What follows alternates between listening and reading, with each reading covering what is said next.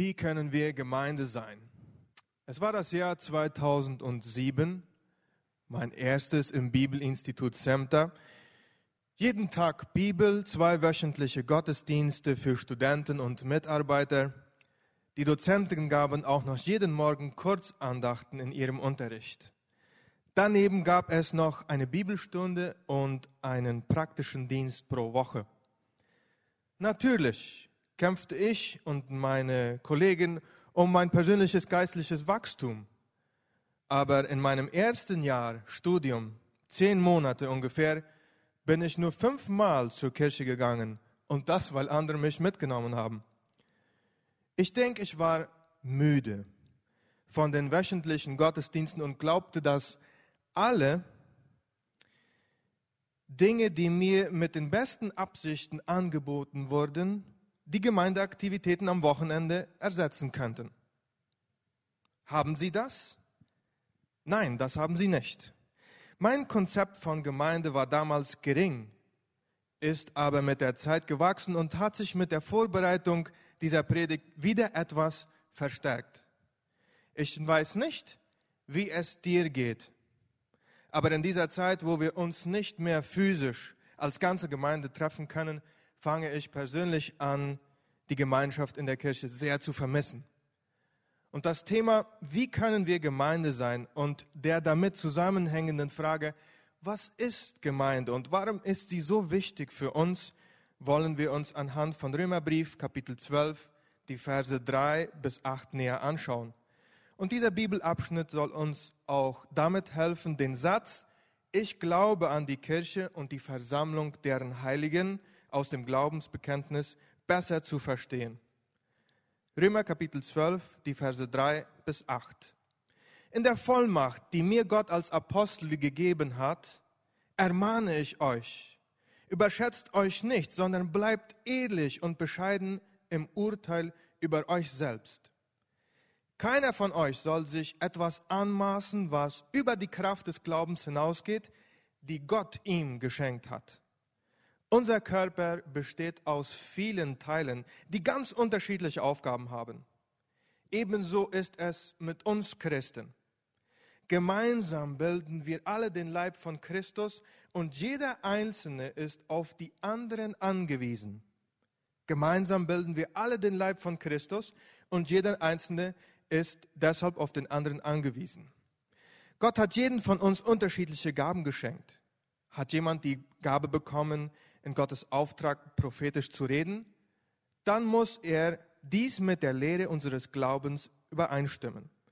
Wem Gott einen praktischen Dienst übertragen hat, der soll ihn gewissenhaft ausüben.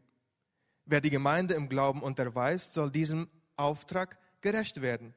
Wer andere ermahnen und ermutigen kann, der nütze diese Gabe.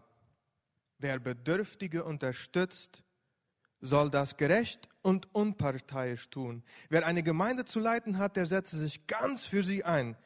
Wer sich um Menschen in Not kümmert, der soll es gerne tun. Was ist also Gemeinde? Das Wort Kirche, spanisch Iglesia, das eigentliche Wort für unser Gemeinde, ist keine Gebäudebezeichnung. Es bedeutet sich aufgrund eines gemeinsamen Interesses versammeln, um Gemeinschaft zu haben, um später das Gesprochene praktisch auszuführen. Dieses ist der Urgedanke der christlichen Gemeinde, den man ganz klar ab den Evangelien, wo Jesus immer wieder sagt, dass das Reich Gottes nahe gekommen ist, verfolgen kann. Also hat die Gemeinde keine passive, sondern eine aktive Bedeutung nach innen wie auch nach außen oder so wie ein Prediger es sagt, eine Bewegung in Bewegung. Die Gemeinde entsteht mit dem Kommen des Heiligen Geistes an Pfingsten. Davon lesen wir in der Apostelgeschichte. Und wenn wir uns die Berichte dieses Buches genau anschauen, sehen wir, dass die ersten Gläubigen vollkommen Gemeinschaft pflegten, indem sie ihren Besitz teilten und in der Lehre und im Gebet blieben. Da sind Grundcharakteristiken der Gemeinde. Dann aber kam sehr schnell die Christenverfolgung. Stephanus stirbt den Märtyrertod und Jesu Prophezeiung aus Apostelgeschichte Kapitel 1, Vers 8 traf ein. Die Gemeinde wurde zerstreut und verbarg sich in kleinen Gruppen in den Häusern. Der heutige Bibeltext setzt auch diese Realität voraus. Ein Gemeindeleben in kleinen Gruppen, die sich in Häusern trafen. Und heute sind wir aufgrund dieser Pandemie wieder bei dieser Realität angekommen. Wir dürfen uns noch nicht in großen Gruppen treffen. Deshalb findet Kirche in kleineren Gruppen, Hauskreisen oder Hausgemeinden statt. Aber auch da kann es zu Problemen und Konflikten kommen. In Rom gab es zwei Konflikte, auf die Paulus eingeht. Erstens, der Paulusbrief an die Gemeinde in Rom bringt klar, ganz klar zum Vorschein, dass die Juden ein riesiges Problem hatten, mit den Nichtjuden Gemeinde zu bauen, da diese kulturell und geistlich nicht von dem Glaubensvater Abraham abstammten.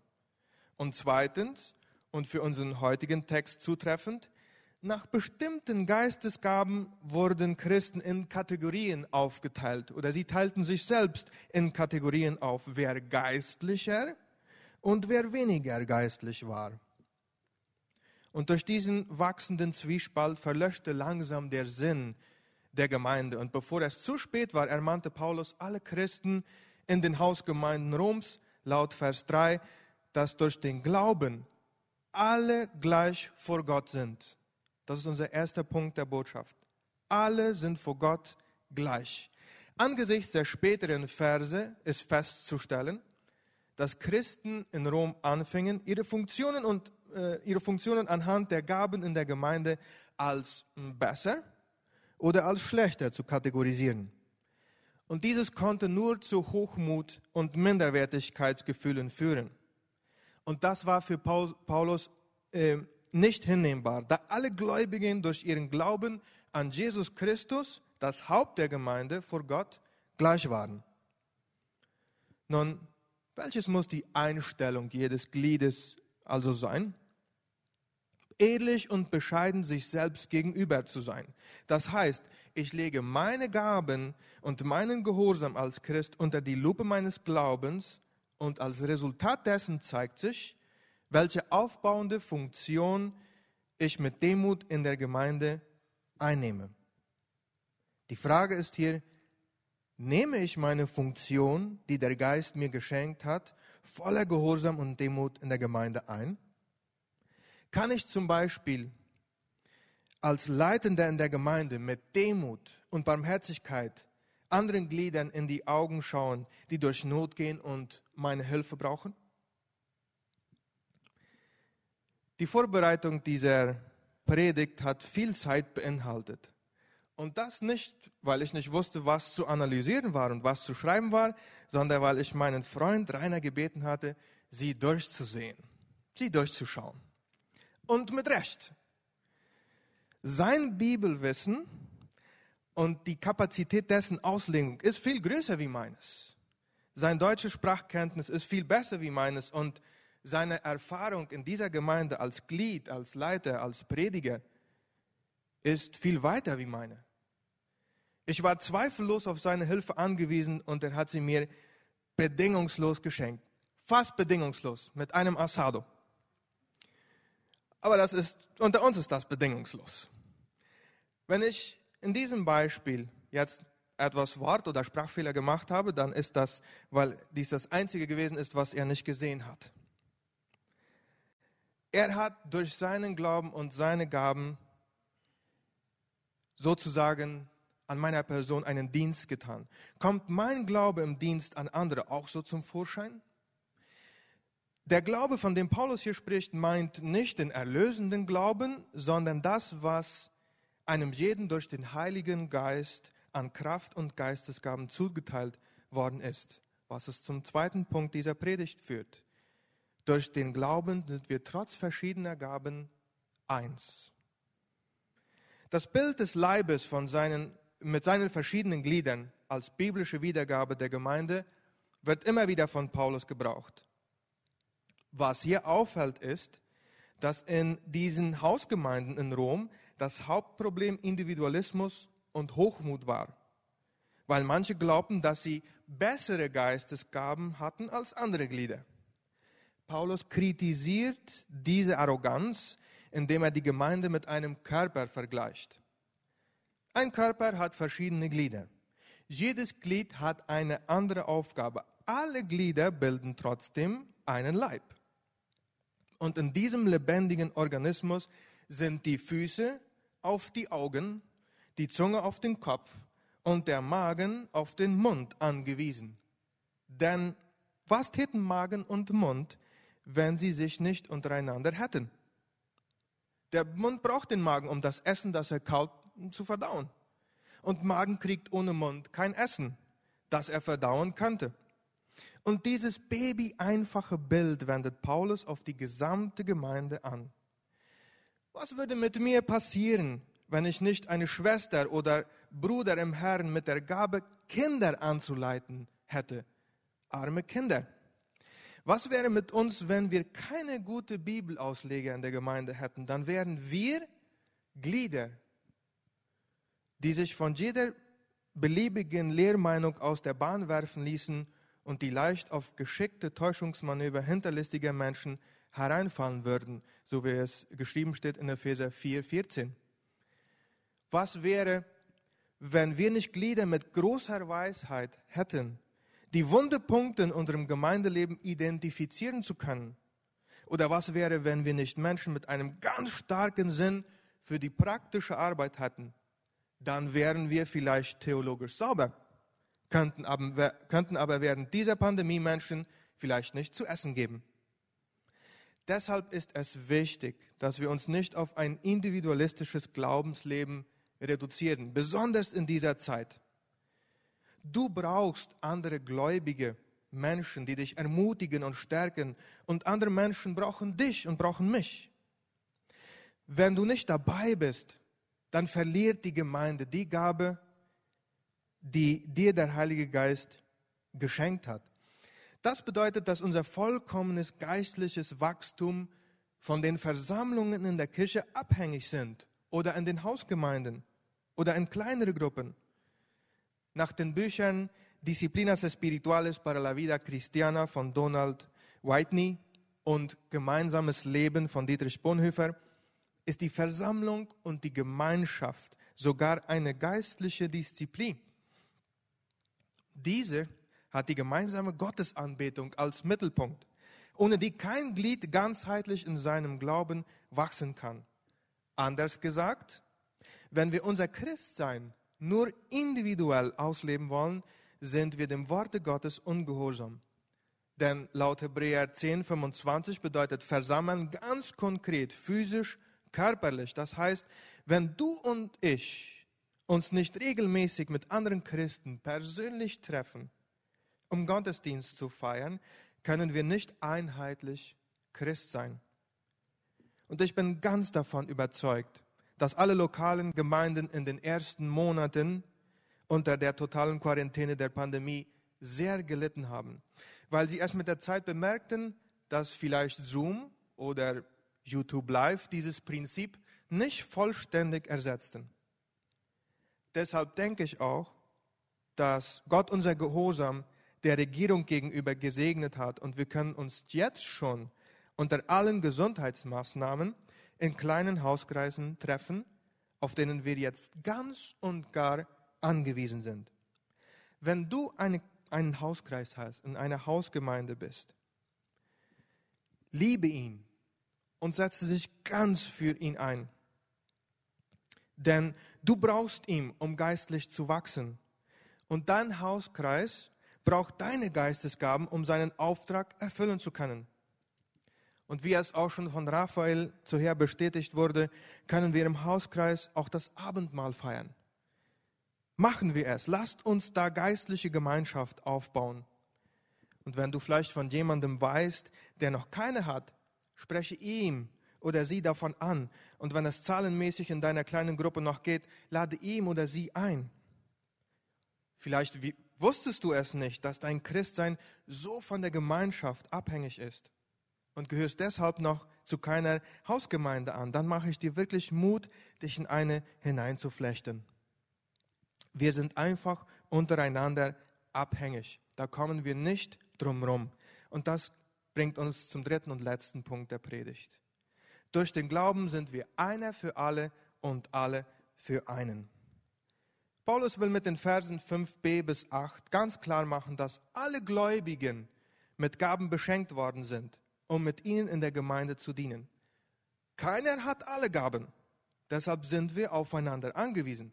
Es gibt auch niemanden, der keine Gaben hat, denn so wäre der Heilige Geist nicht in ihm und wir unter uns Christen sind dessen äh, überzeugt, dass wir den Heiligen Geist haben. So haben wir auch Gaben von ihm geschenkt bekommen. Paulus nennt hier einige Gaben, die der Heilige Geist Gläubigen schenkt. Es wird zum Beispiel und an erster Stelle die Gabe der Prophetie erwähnt, die einen Rückblick auf die Vergangenheit, Durchblick in die Gegenwart und Ausblick in die Zukunft schenken kann. Und diese Gabe ist höchst wichtig für jede Gemeinde, der sie geistlich aufbauen und korrigieren möchte. An zweiter Stelle der praktische Dienst oder auch Diakonie aus dem Original Griechisch. Das bedeutet, dass man sich leicht um die Bedürfnisse von, von Gemeindegliedern kümmern kann. An dritter Stelle im Glauben unterweisen oder lehren braucht jede gesunde Gemeinde, damit sie wie ein Schiff nicht den Kurs verliert. Und hier eine kleine Aufmerksamkeit, bevor wir in die anderen Gaben reingehen. Wir müssen hier eines verstehen. Bisher wurden Gaben genannt, die eher öffentlich gesehen werden. Die folgenden werden eher im Verborgenen praktiziert. Gibt es einen Unterschied zwischen diesen Gaben? Ja, klar gibt es da einen Unterschied in der Funktion. Aber bedeutet das, dass diese öffentlichen Gaben besser sind als die weniger bekannten Gaben? Nein, auf gar keinen Fall. Denken wir doch an das Mund-Magen-Prinzip. Oder ein anderes ist das Kopf-Fuß-Prinzip. Einer ist oben und wird sofort gesehen und der andere ist unten, meistens mit Schuhe bedeckt, aber beide brauchen sich gegenseitig. An vierter Stelle und von diesen eher verdeckten Gaben nennt Paulus zuerst das Ermahnen und Mut machen. Das ist der Eckstein unserer Seelsorge. Und diejenigen, die diese Gabe haben, müssen sie nutzen, denn die Gemeinde braucht sie mit großer Not, insbesondere vielleicht in diesen schweren Zeiten. An fünfter Stelle die Bedürftigen unterstützen. Gemeint ist sowohl die persönlich materielle Hilfe für bedürftige Gemeindeglieder aus eigenen Mitteln, als auch die Versorgung von hilfsbedürftigen Christen in der eigenen oder einer anderen Gemeinde mit Geldern, die alle zusammengetragen haben. Und diejenigen, die das machen, sollen es ohne Nebengedanken auf Lohn oder die eigene Ehre machen. An sechster Stelle nennt Paulus die Gemeinde anleiten bedeutet in diesem Text, dass die Personen mit verschiedenen Organisations-, Administrations- oder Leitungsaufgaben in der Gemeinde begabt sind. Und dann sieht er, die Not der Bedürftigen zu stellen. Das heißt, Barmherzigkeit zu üben, ist hier im Sinn von Almosen geben, aber auch die Anwendung jeder praktischen Hilfestellung gemeint. Diejenigen, die diese Gabe haben, sollen sie mit Freude ausüben. Was ist die Gemeinde in diesem Sinne? Ein einziges Leib mit vielen Gliedern, deren Gaben und Funktionen verschieden und aufgrund dessen alle voneinander abhängig sind, um im lebendigen Glauben fortzuschreiten. Unsere Gaben dienen nicht, um uns selbst zu verwirklichen, sondern um meine Geschwister im Herrn zu verwirklichen. Gemeinde ist, wo Jünger und Jüngerinnen Christi zusammenkommen um Gemeinschaft zu pflegen, zusammen zu beten und Gottes Wort zu studieren. Und von hier aus gehen sie hinaus in die Welt, um andere Menschen für Christus ähm, und für den Glauben zu gewinnen. Und deshalb ist Gemeinde so sehr wichtig für uns. Denn wenn wir ohne diese Gemeinschaft leben wollen, können wir Gottes Absichten für diese Welt nicht erfüllen. Denn es ist gerade durch den Glauben an seinen Sohn Jesus Christus und das Wirken des Heiligen Geistes in und durch unsere Gaben, wie gebaut werden kann, wie Gemeinde gebaut werden kann. Niemand kann das alleine machen. Nicht einmal Jesus hat es alleine versucht, Reich Gottes zu bauen. Versuchen wir uns wirklich selbst davon zu überzeugen, dass wir alleine Christ sein können und dann gelegentlich einige Online-Gottesdienste schauen? Denn das ist heute ein wachsendes Konzept in der Welt, zum Beispiel Online-Glieder einer, einer Gemeinde zu sein, Predigten oder Gottesdienste von den verschiedenen Kirchen zu folgen. Ich sage an dieser Stelle nicht, dass es falsch ist, aber wenn wir deshalb der persönlichen Versammlung und unserer Verantwortung aus dem Weg gehen wollen, passen wir uns dieser Welt an. Das ist ein individualistisches Christentum. Dann werfen wir die Gaben, die uns der Heilige Geist zum Aufbau der Gemeinde gegeben hat, einfach weg. Wir lesen in den Versen 1 und 2 vom selben Kapitel über das Leben der Christen als lebendige Opfer dass sie sich nicht dieser Welt anpassen und ihr ganzes Denken von Gott verändern lassen sollen, um Gottes Willen wirklich zu erkennen. Alle Bibelkommentare sind sich hier einig, dass dieses nur durch die Gemeinschaft der Gläubigen vollkommen geschehen kann. Wie kann ich mein Denken ohne die Hilfe anderer ganzheitlich erneuern? Wie kann ich die Schrift ohne den Austausch mit anderen vollkommen verstehen? Wie kann ich ohne die Gemeinschaft als Jünger leben? Wie kann ich ohne das Zusammenkommen mit meinen Geschwistern zurechtgewiesen werden? Und dieses ist die eine Seite der Münze. Die andere Seite ist, meine Aufgabe in der Gemeinde ist es mit, anderen, mit meinen Gaben anderen zu helfen und zu dienen. Wie kann ich dieses vollkommen alleine von zu Hause machen? Andere Christen brauchen das was wir ihnen geben können. Und wenn wir glauben, uns nicht mit diesen Christen versammeln zu müssen, erfüllen wir nicht unseren Auftrag in der Gemeinde Christi auf dieser Erde. Ich schließe mit dem folgenden Gedanken. Ich werde ehrlich sein, mir fällt das regelmäßig an den Versammlungen teilnehmen heute noch schwer. Sogar an den Online-Gottesdiensten. Ich könnte an dieser Stelle viele Ausreden finden, um mich zu rechtfertigen aber so wie Douglas Moo in seinem Römer-Kommentar sagt, ich glaube nicht, dass ich einen guten biblischen Grund für die Einstellung habe, mich nicht mit meinen Geschwistern zu treffen, um uns untereinander zu dienen und Gott zu feiern. Hast du eine Ausrede? Beten wir kurz. Danke, Vater im Himmel, für deinen Sohn, der das Reich Gottes uns näher gebracht hat und uns vorgelebt hat, wie wir Gemeinde bauen können und wie wir verantwortliche und demütige Glieder in diesem lebenden Organismus des Leib Christi sein können. Helfe uns in diesen Herausforderungen, ganz besonders in dieser äh, mehr schwereren Zeit, dass wir wirklich Salz und Licht sein können für die Personen, die uns brauchen. Und dass wir auch dieses von anderen annehmen können, die uns helfen wollen. Helfe uns dabei, denn es ist nicht immer leicht und segne uns äh, in dem Rest von diesem Zusammensein und in der neuen Woche, die vor uns steht. In Jesu Namen. Amen.